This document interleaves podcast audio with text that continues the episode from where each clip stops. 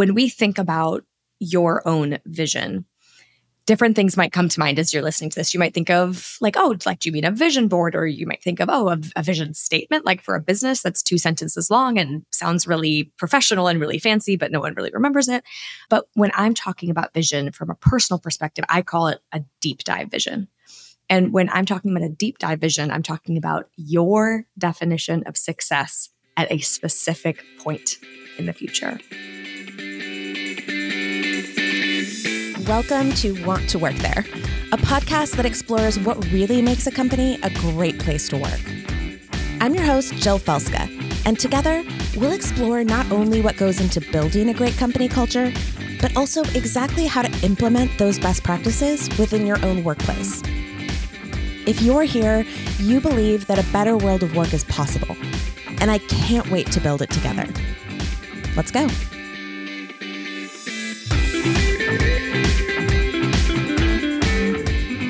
Oh, hello, friends. This is going to be, I said this the last time, but this is also going to be a little bit of a different episode. So, welcome back to the Want to Work There podcast. I am coming off of a hiatus of sorts. So, if you have been a longtime listener, you know that I took like the last three ish months off because I was really on the struggle bus, in all honesty, and feeling completely overwhelmed and not motivated to record things and not inspired, which if you know me personally, you know that that's a really weird place for me to be because I'm usually like brimming with ideas. And so we came back two weeks ago with sort of a different type of podcast, which I had two people on who rehashed a real life conversation they had. It was someone and their boss, and it was just a really cool, vulnerable, sort of weird Bravo esque conversation in which they sort of rehashed how they were feeling in the moment. And now today, I'm coming back with what I think is probably the very first ever Want to Work There Unplugged podcast, in which I mean that I don't script these, but like my guests know they get their questions ahead of time. I give them a ton of space to like, oh, maybe not this question. Oh, we should maybe ask this. Like, I definitely let the conversations go where they're going to go, but also the journalist in me wants to make sure that you as a listener aren't getting a like rambling diatribe of 87 things as we like try and figure out what it is that the lesson is for the episode. and my guest today, my bestie Lois, is laughing because this podcast is absolutely going to be a rambling diatribe. And it's going to be amazing because when you put my bestie and I together, we often joke that our lives could just be a podcast because we're both delightful humans. Am I allowed to say that? Absolutely. Yeah. I think so. 100% yes. Okay, great. So, without further ado, I am welcoming back my favoriteest human on the whole planet, Lois Weinblatt, my best friend, the extraordinary, incredible owner of True North Visionaries, uh, dog mom, wife to another incredible human named Tyler, and just all around the person that I call when things are going really well, when things are going absolutely horrible. This woman has seen me in a ball of emotions on my kitchen floor. This woman has seen me like on top of the freaking world because something great has happened. Like she's seen it all. And so we are going to talk today about sort of my journey back from burnout and one of the things that I'm going to be doing for myself in January. But without further ado, welcome, Loie. I'm so happy you're here. I'm so happy I'm here with you, Jill. All the things that you just said, uh, same.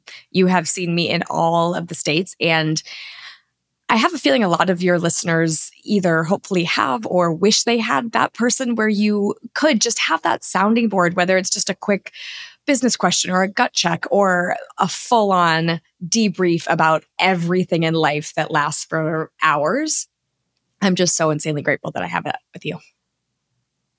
Beyond, beyond, beyond. And yeah, same. I hope that for people. And Lo and I didn't meet until five, six years. Yeah, probably five, six years ago. Yeah. Yeah. Later in life for sure. Yeah, and this is not to say anything to the other amazing best friends that I've had along the way. So if you are listening, please know I also love you. But sometimes you just find a person that's like, you just are like, oh, there you are.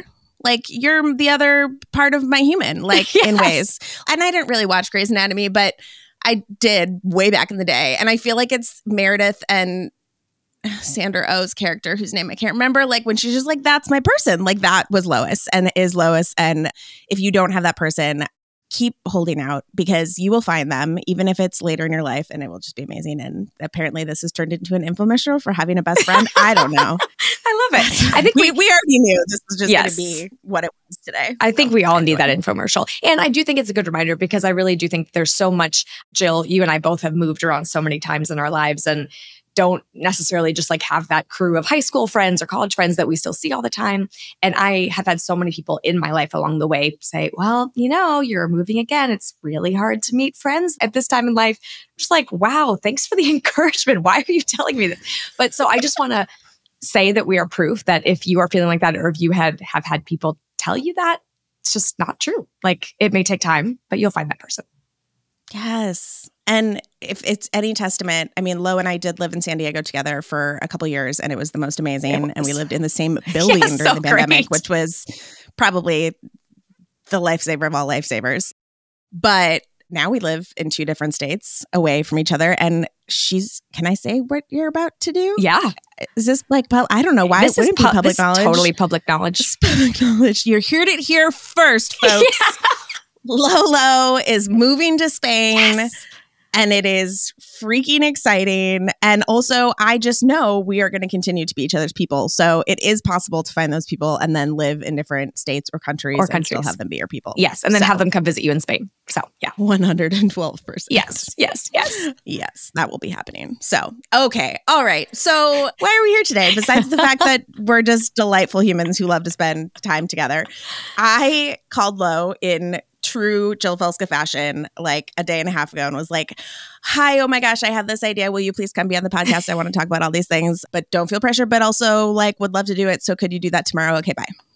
And she said, Yes, except I am at a thing and can we just do it later? And now, bless my amazing editor, Steve, who is now listening to this a day late. But we're here because I am finally, finally, finally, finally, literally finally jumping off the cliff and doing my own personal vision with Lo.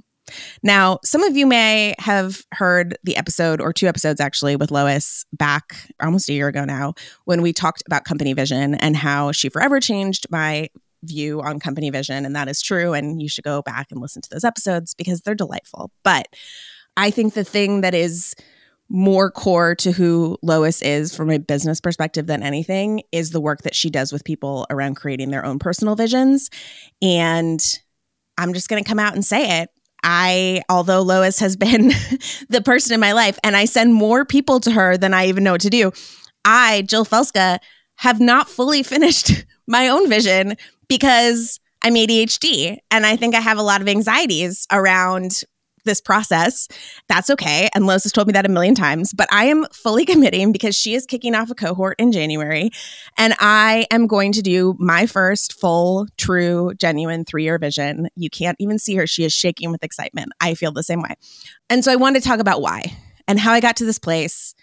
Also, just open an invitation to everybody because I would love to have some amazing people who I know listen to this podcast and who probably are going to resonate with the story that I am about to tell go, maybe I should do that too. And we all know that when you're in a cohort together, it's a really cool, fun place to experience connection. So, anyway, that's that's the episode, guys. Thanks for coming. Just in a nutshell, that's what we're going to talk about. But, Lo, tell everybody, I know, tell everybody who's listening just a little bit about what a personal vision is and why it's something that's so impactful from your perspective. For sure.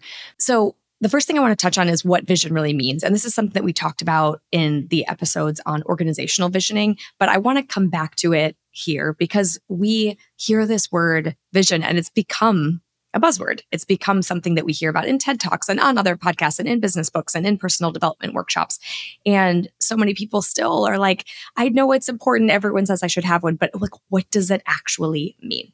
So when we think about your own vision, different things might come to mind as you're listening to this. You might think of like, oh, like, do you mean a vision board? Or you might think of, oh, a, a, vision statement, like for a business that's two sentences long and sounds really professional and really fancy, but no one really remembers it. But when I'm talking about vision from a personal perspective, I call it a deep dive vision. And when I'm talking about a deep dive vision, I'm talking about your definition of success at a specific point in the future. And so that has those two really critical elements in it. The first is it is your definition. And Jill, I am so excited for you to experience this for yourself. It's your definition. It is not anyone else's definition. It is not society's definition. It's not maybe the same definition the people of other people in your life have. And you have all these amazing people in your life. And it doesn't necessarily mean that you have the same definition or that you have to have the same definition of success as them. Also, really importantly, it is not the definition of success that you had for yourself in the past. It is not your past selves definition of success. And oftentimes I'll see people who are sort of chasing and chasing how they used to define success and they haven't really given themselves that time or that space to to step back and validate is that still really what I want or was that really relevant to me at this past chapter of my life and am I really ready to think about success in a different way moving forward? And it's also not about okay, Jill, well, now you've got to decide what success means for forever and always or for the rest of your life, because that would be insanely daunting and impossible. And there wouldn't be much value to that because with every age and stage, new things become relevant and new things become part of our definition of success and other things kind of fade back or sort of melt away and they're not as relevant to our definition of success anymore. So just as we kind of head into this greater discussion about vision, I just want us to have that grounding in what we really mean when we say that word. And why the reason I call it a deep dive vision is that there's a lot of that deep work. You know, we're really peeling back the layers. We're really, really diving into not just to where you're headed, but how you got to where you are, really taking stock of where you are now. And only then have we kind of dived, dove, dove, dove in, dove, I think is the past tense. Divin. Divin. Dovid. Dove. Yeah. Deeply enough to really then have all the context now that all that foundation and be able to connect the dots to really, really come from a place of saying, oh, that, that is my definition of success for this next chapter of my life and my work. So that's what personal vision is all about. And it is also, sometimes people will say, oh, okay, so like personal vision, is it just about me personally? Or like, where does my work fit in? And my, you know, where does all the other pieces of my life fit in? And a vision is, I think of it like sort of chapters of a book. And Jill, we know you have your incredible book collection behind you. And if you think about like chapters of a book, it's about your personal growth and it's also about your professional growth and your financial growth and your relational growth you know the, the growth in your relationships with the people you care about. And if spiritual growth resonates with you guys out there it's about your spiritual growth too. So it's all these different facets of your vision that all make up this one unified whole. That piece the different facets and the coming together is really for me what solidified that I really do need to do this process. And coming out of this most recent stage of burnout in my life, and I did another episode on some of the like really practical things that I was going to do while I was off air. And then I came back last episode and told people that I like took a lot of time to introvert. And I was like, Jill, that just went against like everything you said about like how you fix burnout. There was so much more that happened. That was like such a nutshell answer. But one of the biggest things that I reflected on in sort of this newest chapter was why do I keep finding myself in this cycle of such extreme stress, such extreme burnout.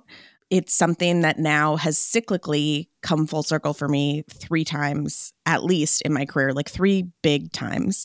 And one of the answers that I came to for myself is that I have really not determined what success looks like for me outside of my work and outside of the value and accolades that I can get from other people.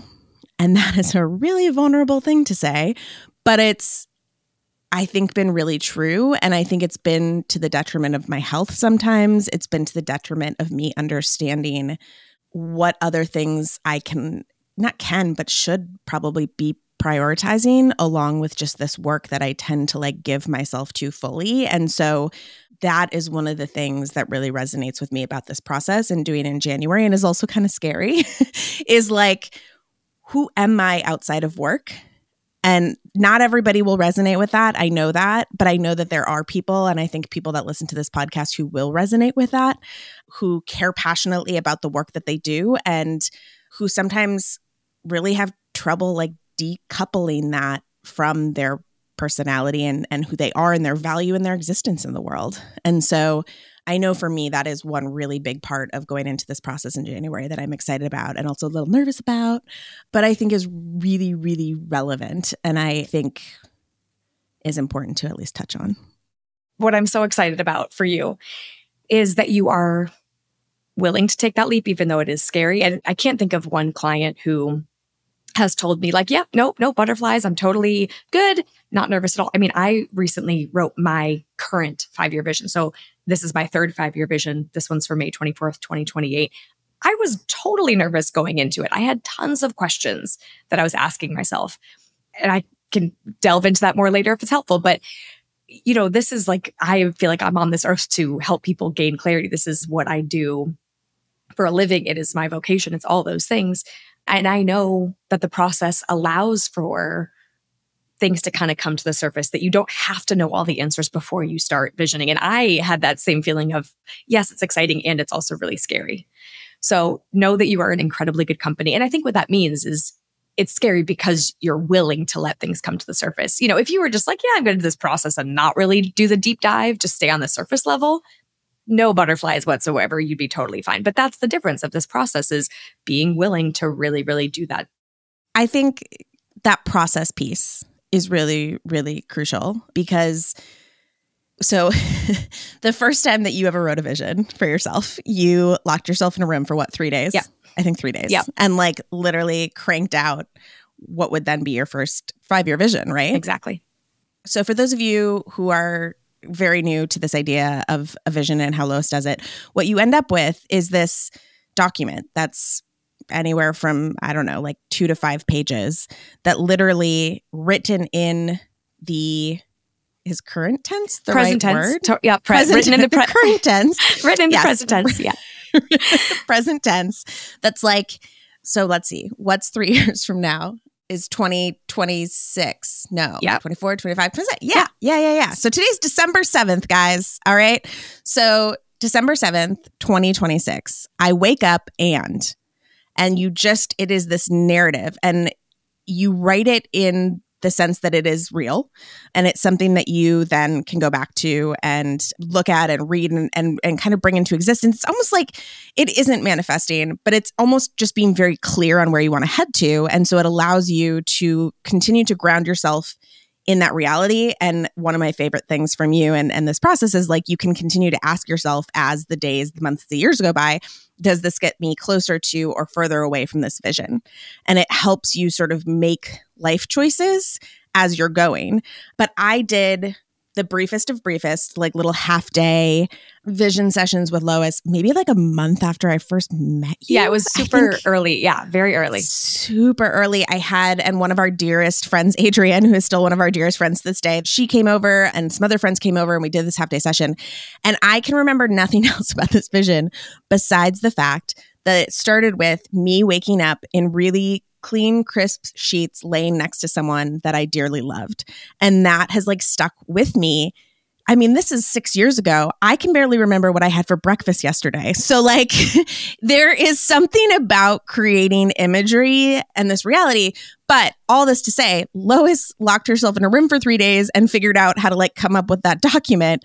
Well, fast forward, it's probably been what well, it's your third vision show, 15 years or 10 years, moving into 15 years later, you have a whole process for this, literally a step by step. Here's the activity you do. Okay, here's this activity. It's like what I do for people with culture and management, all these things, like you have taken hundreds of people through this process and there is a systematic way to get to it. And that's what I'm excited about and also scared about because I love committing to things like this. And then also it like makes me nervous, but like in a good way. Like you're saying, like it's those butterflies of like, this isn't just some fluffy thing where we're like, and not fluffy in a bad way. I love to craft. I love to scrapbook. I will sit down with magazines and cut those pictures out, girl. I will do that. But it's not that. it is a very self reflective process in which you're stopping and peeling back layers and thinking very clearly about what matters to you, about what you want in your life. And like, that's a big thing. So, yes, process. And it's why I'm doing it as part of a cohort because I have had access to this process forever. You have this amazing course, which people can do it on their own. And there are people that thrive in that. And I am not one of those people because I will not log in without the accountability. so that's what I'm excited about with the cohort in January is the accountability and getting to do this with other group of people who are also committing to doing that sort of self-reflection and, and looking inward. I've done cohort models at different times in the past, over the past 10 years. But the reason that I, the timing of the last cohort happened when it did was because I was struggling to write my next vision. Like I talked about, I had my own mishigas, which is like Yiddish for like craziness. Like I had my own stuff that I was getting in my head about. And I kept putting it off and I kept putting it off and I kept putting it off. And I just didn't have that commitment mechanism to have that start date and to make it happen. And so, yeah, like Jill said, the first vision, I locked myself in a room. Then by the time I was doing my second vision, I had my process in place. I was in Australia working with clients at the time. I was like, you know what? I'm going to go to New Zealand. I'm going to get this Airbnb and that's where I'll write my second vision then I was like, what am I doing? Like the last thing I want to do when I have I'm in New Zealand for the first time in my life is lock myself in an Airbnb that could be anywhere. Like why did I think this is a good idea? I struggled through it. I basically just hung out in the town that I was in all day and then would just like lock myself in at night and go through my own set of exercises, but oh, it took me way longer. And so then for this one, I totally get it. You know, for a lot of people, vision is the epitome of something that's important, but it's not urgent. Mm. Right? Like if mm. it's not done tomorrow, yeah. like you'll still get the thing to the client. If it's not done the next day, you'll still whatever. And so I knew that I needed to kind of get this group around me. And that it was really, really amazing because then I, as I was reaching out to other people to be part of it, there was this couple that they had purchased my course years before. And I just kind of checked in and asked how they were doing. And they were like, you know, we keep saying we're going to do it and it just hasn't happened. And I was like, well, wouldn't you know, I want to start a cohort. Do you want to be part of it? And they were like, yes, that's what we need. Because one of my favorite phrases is work will expand into the time allotted. And so each step, so the cohort will start off with 12 weeks together and then we'll roll into my visionary leader circle, which is that ongoing accountability and support piece after you have that vision and that roadmap in place. But for those first 12 weeks, you know, every week by the time you come to that cohort session, you've done that set of exercises. And even if you did them, you finished them 20 minutes before the session, amazing. You wouldn't have if you didn't have the call. So it gives you that impetus. It gives you that accountability because you know everyone's coming back ready to kind of process and talk through what came up for them as they were doing that specific step of the process. So it's step by step and it's also so, so, so amazing to see what happens when people go through that process in parallel. And in the past, I beta tested like more of a traditional group coaching model where everyone had access to the modules and kind of could go at their own pace. And so everyone was at a different part in the process. And they're just, it was still great, but there's just nothing like truly, truly peeling back that next layer as somebody else is and kind of going through this process of bringing these things to the surface, this process of discovery at the same time, at the same, with the same cadence, I guess I could say, as these, these other people in your cohort. I mean, I had FOMO because you and Adrian went through together. And it was at a point in my life where I could not prioritize it. I was moving, there was all sorts of chaos. It wasn't going to happen. But you and Adrian, our dear friend Adrian, got to go through it together. And I was like, I want to do it with people that are cool and like also, you know, like, why not? Why? so totally. that is genuinely part of why I'm like, okay, January, we're doing this. And also part of why I am literally putting this out in public on my podcast to be like, hey guys, I'm doing this thing because, hey, additional layer of accountability now that it is literally on a podcast. And also, I really want to find other cool people who are excited to go through this. I've been sending it to everyone I know because I'm like, can we just have like a really fun cohort of kick ass women who want to figure out what success looks like to them three years from now because that is my happy place. Like, let's have the Yaya sisterhood of vision cohorts, please and thank you. So, if you are hearing this and want to be part of my Yaya sisterhood vision cohort, please join me. I am putting that into the universe. That is what I want. Mm. I want a Yaya sisterhood vision cohort. It is happening. I love it. And then I think we need to probably get like traveling pants in that. like i feel like we need to get them embroidered then i think everyone needs a pair by the end of the time like i feel like that definitely needs to be part of this to really stay on brand I mean, you know, I'm always looking for a good reason to use my Cricut. Right. So maybe there will be t-shirts. There will probably be by the end of this. There's going to be t-shirt that sweatshirts because I'm cold. Yeah, I'm in Minnesota now, so sweatshirts and some bedazzled, sparkling traveling pants for our Yaya sisterhood. Oh God, this is making me so happy. I'm getting so excited. This, this is really going to happen because really, this is really what I want. So it's my birthday in three days. So if you do anything for me, people, lovely human friends that listen to this, just come join me for my Yaya birthday sisterhood cohort with sparkling traveling pants and sweatshirts. And it's going to be phenomenal. it's going to be, I mean, if you're enjoying this conversation that is this human. Yeah, it will be great. Anyway, so we're gonna dive into this process. I'm like literally going back and forth in my head as as to whether or not to share this since before we sat down to start recording, but I'm going to because I feel like the universe was like, here you go, in the sense that I knew the biggest catalyst for me, besides the FOMO of you and Adrian getting to do this, and then me getting to read your visions and being like, I so am ready to have my own, was this realization that when I get into a cycle of burnout in a job, it is usually because I have a lack of boundaries and I have lost myself in the cause, in the community, in the moment. And I think, you know, especially in people focused careers like people ops, like some of these, you know, different areas in culture and engagement the results of the work that we do so directly impact other humans.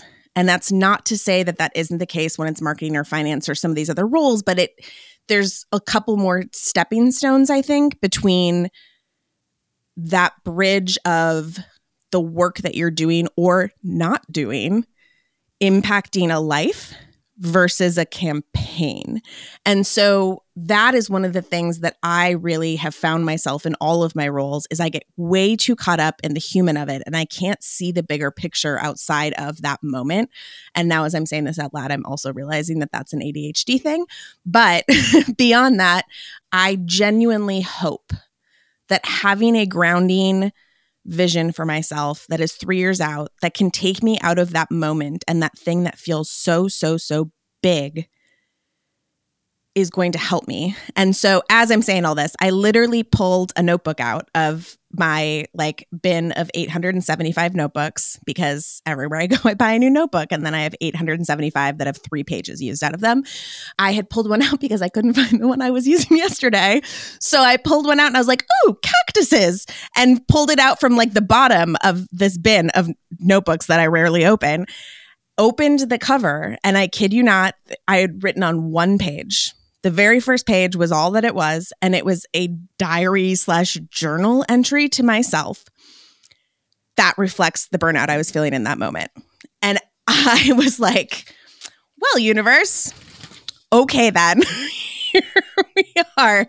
So I'm going to read. It's not long, it's short, but it was like, holy crap, I do now that I read it, but I didn't fully remember feeling like this. And I know that you will know this because it was when we were living in the same city and I think living in the same building. So you're going to go, yep, that checks out. But this is what I wrote when I was in a moment of extreme burnout and didn't know what to do. All right, so this was 10 2020.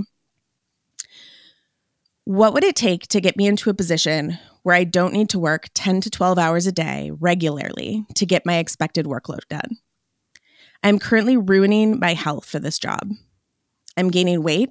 I've got horrible TMJ, and I'm actually grinding my teeth to the point where they are moving in my mouth.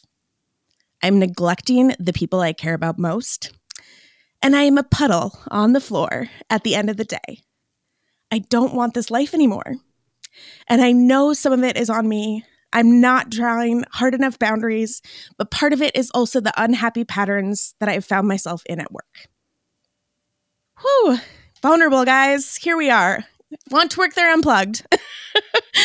I mean, I love that you were willing to read that out loud and feel how you felt when you read it. And to me, I'm like, if there's one moment of this podcast that people just like bookmark and, and that's the moment, that's, I think, the most powerful thing because we just, we know your listeners have either been there or they've been alongside somebody they care about who's been in that exact moment. And so I just think you're incredible for being willing to actually be someone who stands up and like says it like, yeah, this is where I was at. So I think a lot of people feel like they're alone in that moment and that other people are able to get through it or like soldier on or make it work and they have you know for some reason they can't do that and i think it's just really really helpful to hear that other people are in that same space like and have been in that same space and also now are moving forward and wanting to make different choices so that they don't have to be back in that same space in the future. Yeah, no, I agree. I think it puts more reality to a phrase that is used often, which is I'm feeling burnt out. I think it's more clear verbiage and, and groundedness for me, at least, of like, wow, what I was feeling in that moment.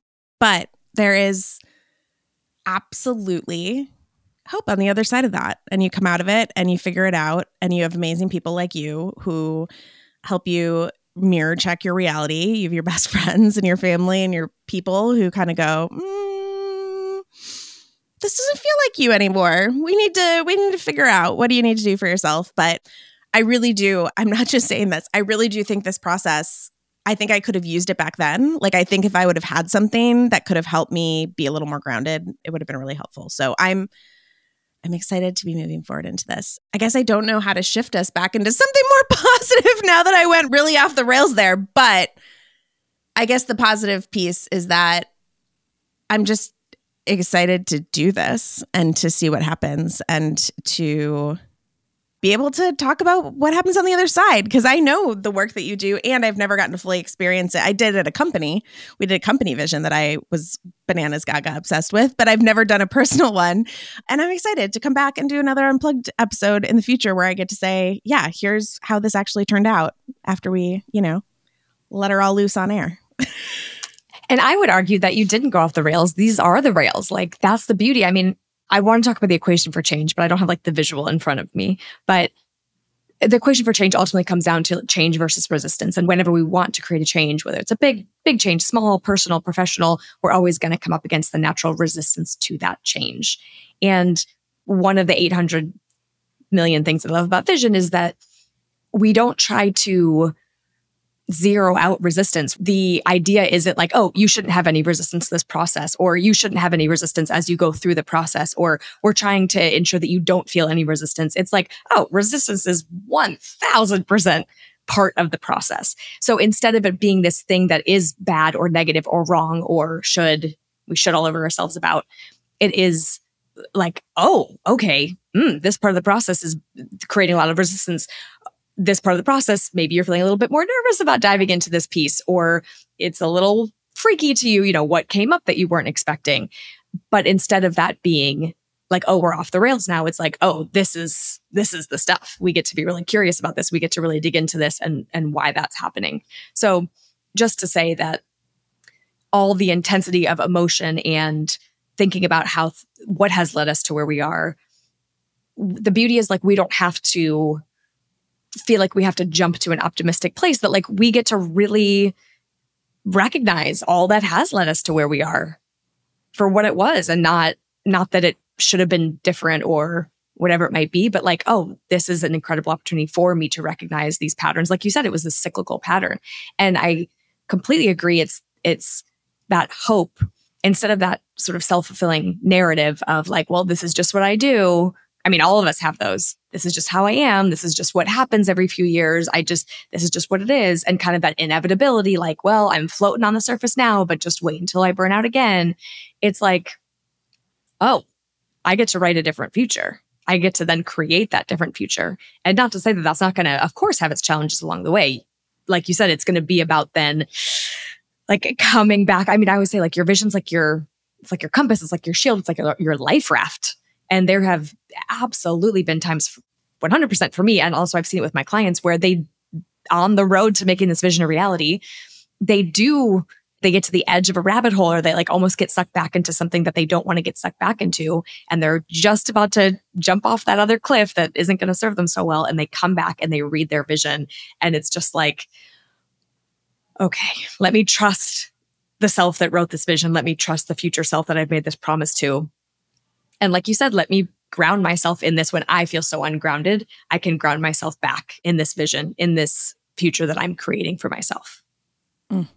yep that's so spot on. And it is completely like me to try and shove down the bad and refocus on the positive. But you're right. It is incredibly important to do that reflection and understand those patterns and figure out which ones. I mean, it's funny that two episodes ago, when I was on with Shira and Sarah, they were talking about that same thing, which is, you know, Shira was feeling kind of unmoored and burnt out in her role, she ended up going to her boss and having what she calls conversations you shouldn't have with your boss, in which she told her boss that. And we unpacked that whole conversation. And one of the things that came out of that was this idea of like, okay, but what if you don't have a boss that's quote unquote as cool as Sarah and holds space for this stuff and does? And so we sort of talked about when resistance reaches a point in which you can't do it anymore.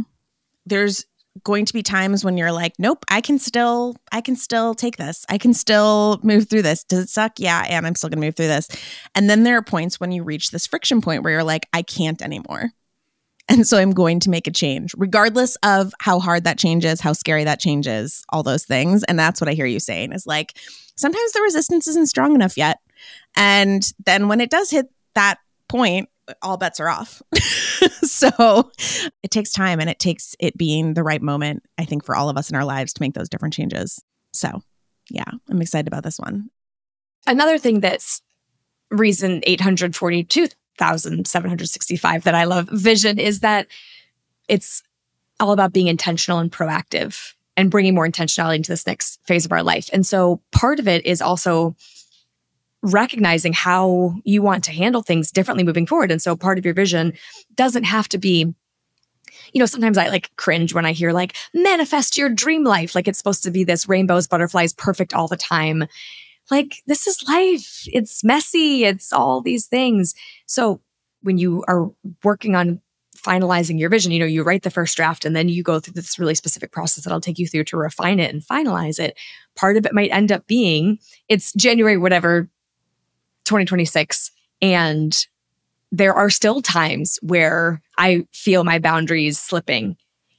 And now this is how I respond in that moment. Or more than ever, I feel like I'm able to really hold my boundaries when I have a project that is really inspiring and getting kind of sucking me in. So it's also one of those things where we get to kind of like do that mental prep work of yeah, this I'm totally going to come up against the same exact situation in the future. It's not like that's going to not happen anymore because I have a vision. We can guarantee it's going to happen. And your vision in your vision is when you start to kind of get to do some of that work about how do I want to interact at that time? How do I want to approach that type of challenge differently than I have in other chapters of my life? And so then when you get to it, you're like, oh, I wrote about this in my vision. I already knew this was going to happen. I knew this was going to come up. I knew I was going to be tempted to put my heart and soul and everything into this. Oh, and helpfully in my vision, it says how I kind of responded to it differently. And even in this moment, when I'm not feeling grounded, I can read that and remember that and take a breath. So that's, I think, another key thing is that this process isn't about feeling like, like I said, like you have to create this perfect future that is like in this snow globe that nothing can touch. It's it's more about knowing that we're going to get derailed and we're going to hit obstacles along the way. Like 1000% that's going to happen, but now you have this internal compass to help you recognize when you're off track so much more quickly, have a tool to then help you get back on track so much more quickly.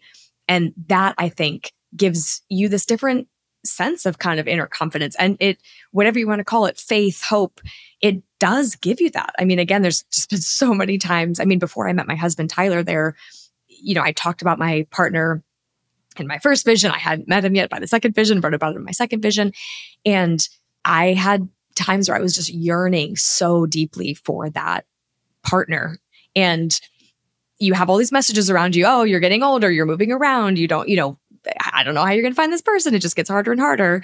Again, why I don't, why people tell you these things, I don't know. But I held on to that vision like a life raft. And I was like, this is part of the future I'm creating. And I don't know how it's going to happen, but it's going to happen. And oh, interestingly, in my vision, it says, I didn't know how I was going to meet him. But when I did, you know, like it even says it in the vision. So, but I held on to that and I just had that faith. I was going to experience that future that I wrote about. And that got me through when if I hadn't have had that, I think I, I just would have been wondered, is it is it ever gonna happen? You know, I mean, I just it's so easy to get into that that narrative. And I talk about that in terms of that was obviously part of the relational growth part of my vision. But when other things have happened, I mean, in my in that first vision, it doesn't matter the exact timing, but in, in that first vision, early on when I had started True North, I had a consulting company that had me come in and do some, you know, like contract work for them uh, and helping their clients write their vision. They did a lot of strategic planning. So they had me come in, do the visioning work. Once their clients then had the vision, then they would go do their strategic planning process. And they offered me a job. And I mean, logically on paper, that would have been 100% the choice, like the option. I had no quote unquote, you know, experience within a consulting firm. I didn't have X, I didn't have Y, I didn't have Z. I didn't have a strong foundation and just for all the logical reasons would have made total sense for me to do the thing and work with them for three years and then start my business. And I was like, don't take my vision away from me. Like I'm not, no, just no, I'm not going to do it because that's, that's not part of my vision. So I think it's also when those things that are really tempting come up and it just challenges you to be really honest with yourself. You're really honest with yourself through the process. And so you end up with a vision that helps you continue to be really, really honest with yourself. I mean, I've seen it because I was there with you when you went on those dates that weren't great and you were like, I'm never going to meet the person. And then we would go back to you like, nope, I am. And I don't know how. And do I take credit for you meeting Tyler? Yes, I do. Absolutely, as you should. Is it valid? I don't know, but I do. That's probably a story for another unplugged episode. but like you said, it's this grounding. And I, when I heard your vision for the first time, this new one, I cried because it was like, ugh, ugh, uh, yes, like all those things. And like you said, it's not about writing a fantasy. It's not about like this thing that's completely unachievable. It's, it's finding that boundary of what do you really want? What does success look like? What does that thing feel like when you're achieving it and and having it on paper because it is it's those moments when everything seems like it's the right answer for all the different reasons that like having that ability to go back and read something and be like, okay, nope, this is the core of what it is that I really want. And does this get me closer or further away? Like, oh, it's golden. Is there any part of your five year vision that you would feel comfortable reading? Oh, yeah, absolutely. I mean, I would read the whole thing. I mean, I won't because that would take that would take some month time. Let me see. All right. While she's getting that, I will say the reason I think this is so important is that because this isn't a process that everyone is you know, it's like a really well known thing. It's not like strategic business planning that like everybody's maybe been through once.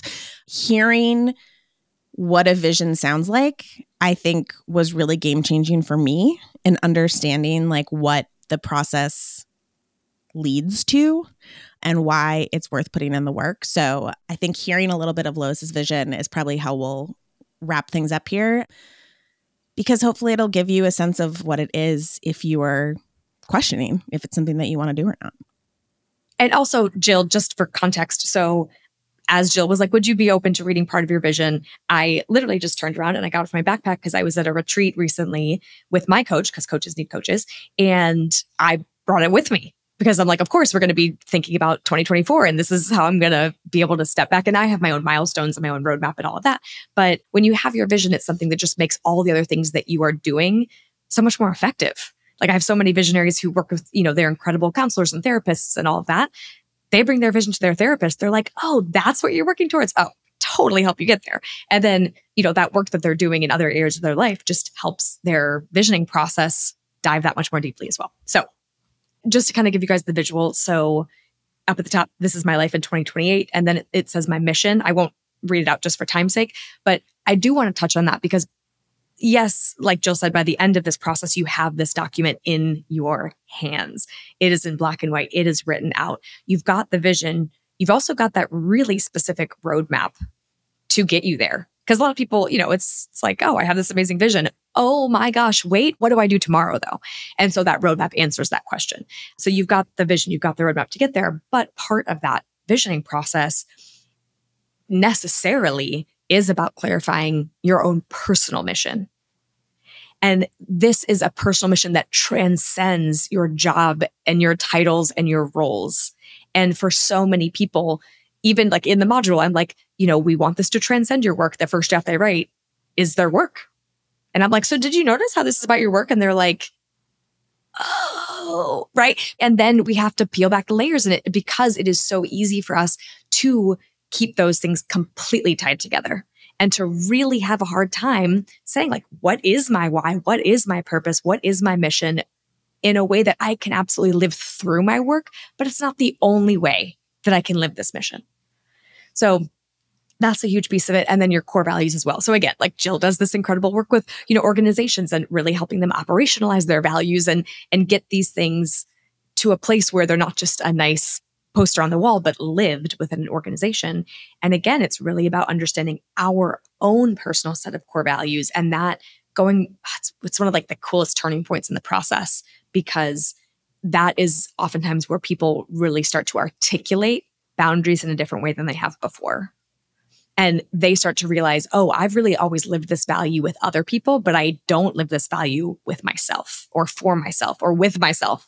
So, oof, like so many goosebumps, Jill, thinking about getting to guide you through those parts of the process as well. So again, you do the core values, you do the mission before you even get to the vision. So it's like this process of not just you're supposed to know everything week one. It's, oh no, you're not even going to write your first draft until like week eight. So we've got time to peel all those, those layers. Things don't have to jump to the surface right away. And that's not the point. Okay. So got, got mission, got my core values, and then it's May 24th, 2028, and I am so proud of the life I've created. Personal growth. Over the past five years, I've soaked up the wonder of life and opened myself up to it more fully. I'm playing in the gray more, and releasing narratives about myself has smoothed out some long held friction and created more flow. I've also been intentional about releasing narratives about others. We are all growing and evolving. I've strengthened the trust I have in myself that I can grow and change and evolve in significant ways. I've learned which decision points in my daily life have the most impact on how I feel in the moment and beyond. Eliminating some of those decision points has been a huge relief, and playing with others has helped me understand my patterns and what I want to do with them. Ultimately, I'm getting to feel how it feels to live the fullness of my days. Hint it's like when you look up at the sky and close your eyes, and the sun beams warm on your face as you smile and exhale with a deep sense of contentment. So that's the first paragraph of my personal growth section. And then I wanted to share one paragraph from my professional growth section because this was really all about letting go of the shoulds. In we all should all over ourselves in many different ways, but as I was writing this, I literally felt like helium balloons were lifting me up. And I write about that in the vision, but like I physically felt that as I was typing the words. And I wrote several drafts of this professional growth section. And the first one was kind of continuing to kind of look outside myself and, and think more about all the messages you hear from gurus about there about what it looks like when you grow your coaching business to this point and that point. And then I was like, wait, that's not no. That is their definition of success. And that's amazing for people who that resonates for. But this is my chance to be really honest about myself and what my definition of success is for this next chapter of my business. And so I took that part out and I rewrote it. And when I wrote it and it was aligned, I felt that physical feeling as I was doing it. Okay, I've challenged myself to filter out opportunities from distractions disguised as opportunities, and I'm proud that my filter is so much more dialed in. Taking a step back and being honest with myself about the engine I actually want to build has been such a relief. It's freed up so much time, energy, effort, and resources to channel into what I really care about. And that channel has opened up a new and powerful and exciting and liberating kind of flow. A flow where I'm doing what I get to do and not have to do a flow where I'm trusting myself and my experience and the knowledge I've built, a flow where I recognize what I have within myself and what is right in front of me, a flow where my inner voice and my actions are in concert. Damn, it feels good. As I was writing this back in 2023, I could literally feel past shoulds release and melt away to the floor. I felt excitement in my chest and like I was being lifted up by helium, lifted up by all the possibility and potential of what can happen when I allow myself to focus on being the best guide to my visionaries that I can be. I love that. So, two questions, two follow up questions. One, what are the different sections in your vision and are they the same for everybody? And two, could you read us one of the sections that is very tangible about like what a day looks like in your life or like who you're surrounded by because i think both of those pieces are really important to the vision and i want people to to hear both. I love it.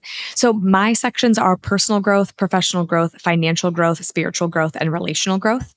Literally thinking back over the past 10 years i would say my clients all have personal growth professional growth financial growth and relational growth and then for the people who spiritual growth resonates with that's in there and, and some people it's not. Also i have some people who order them differently. So like I always start with personal growth because I feel like it's kind of the intro to the whole thing and I end with relational growth because I'm like this is what it's all about. But some people order them differently because they're like, you know, no, I want to put relational growth as my first section or spiritual growth because like I want everything to flow from that. So it's just kind of cool how people decide to weave these chapters in differently even though they all might have the same or very similar ones. This is in my financial growth section. So it's about our home and as I read it out, for me, it's part of that financial growth because it's sort of the, the environment that we're creating together. And for me, as I'm writing the financial growth section, that's kind of where I piece in travel and where I put in home and, you know, all those different types of things. Now, of course, the home that I'm creating along with my partner is part of relational growth too. And the trips that we're going on are part of our relational. So all these things, right? They kind of all flow in together. But I stick them in that specific section just because it's helpful for me to have that sort of chapter of my book segmented out as I write it. So this one talks about our home. And just for context, currently in 2023, our house is a disaster. It looks like the Tasmanian devil ran through it. And I can't just say, like, oh, well, I was out of town. No, like that's how it looks all the time. So this is definitely, you know, moving towards a future state that is very different than the current state. But another tenant of visioning is that you've got to believe you can get there even if you don't know how. I don't know how, but I truly, truly believe we can finally get here. Okay. Our home also feels put together. You can tell we care about it and feel a sense of ownership of our space. We actually have things on the walls now, and it really feels like us. I love looking over and seeing our beautiful ketubah and photos from our wedding, our honeymoon, and our adventures together. Again, side note, currently in 2023, there is nothing on the walls. We also have beautiful items that called to us and flowers with fresh, full blossoms that bring their vital nature and perfume inside. We found a way to take care of our home so that it feels fresh, airy, and welcoming when you walk inside. I love watching the curtains wave lazily in the breeze and smelling the air they usher in. Clean, fresh, and new in the spring, balmy and sensual in the summer, crisp and clear in the fall. And now we are so European, we even air out our rooms in the winter. There are cozy blankets to cuddle up in, and the fabrics of our furniture and textiles feel yummy when I run my hands over them and candles. So many flickering candles. It literally says E, like three E's and an exclamation point. When we invite guests over spontaneously, our home looks like it was just waiting for us to arrive. After setting the table for Shabbat recently and laying out some simple, beautiful greenery and blooms down the middle, I looked at our table, special and inviting, with silverware that feels solid in your hand, glasses that make you feel fancy, and serving pieces with character, and smiled. Also, two words cloth napkins. Our outdoor area is blissful and it makes me so happy to have a spot that lets me spend as much time as possible outside when the weather is lovely. I read out there, enjoy siestas out there, we eat meals out there. Taking care of our home and what we have has helped me feel more mature in a way, like a representation of the Proyecto de Vida, like it's like a life project in Spanish, that Tyler and I are building together. And this space we've really made feel like home. Mm. See that all of these pieces, I think and again, you are such a gifted writer. You know, people love, love, love having you write visions for them. And that's not the course you're on anymore, but you are such a talented writer. And everyone, I mean, everyone that I have ever experienced going through this process walks away with a vision that feels like them in words that feel like them. And I think what listening to this did for me the first time I heard it from you is like, oh my gosh, that feels like you. And I can so picture it. And yes, you are me. We are the same person. Our homes are usually some state of chaos. and we love this idea of having, you know, a more sort of calm, present atmosphere. And you can feel it when you read those words.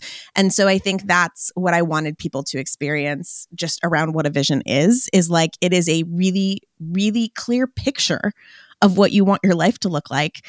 Thank you for being vulnerable. Yes. And sharing that vision with us. I think hopefully it will be really helpful to some people in kind of better understanding what the process looks like.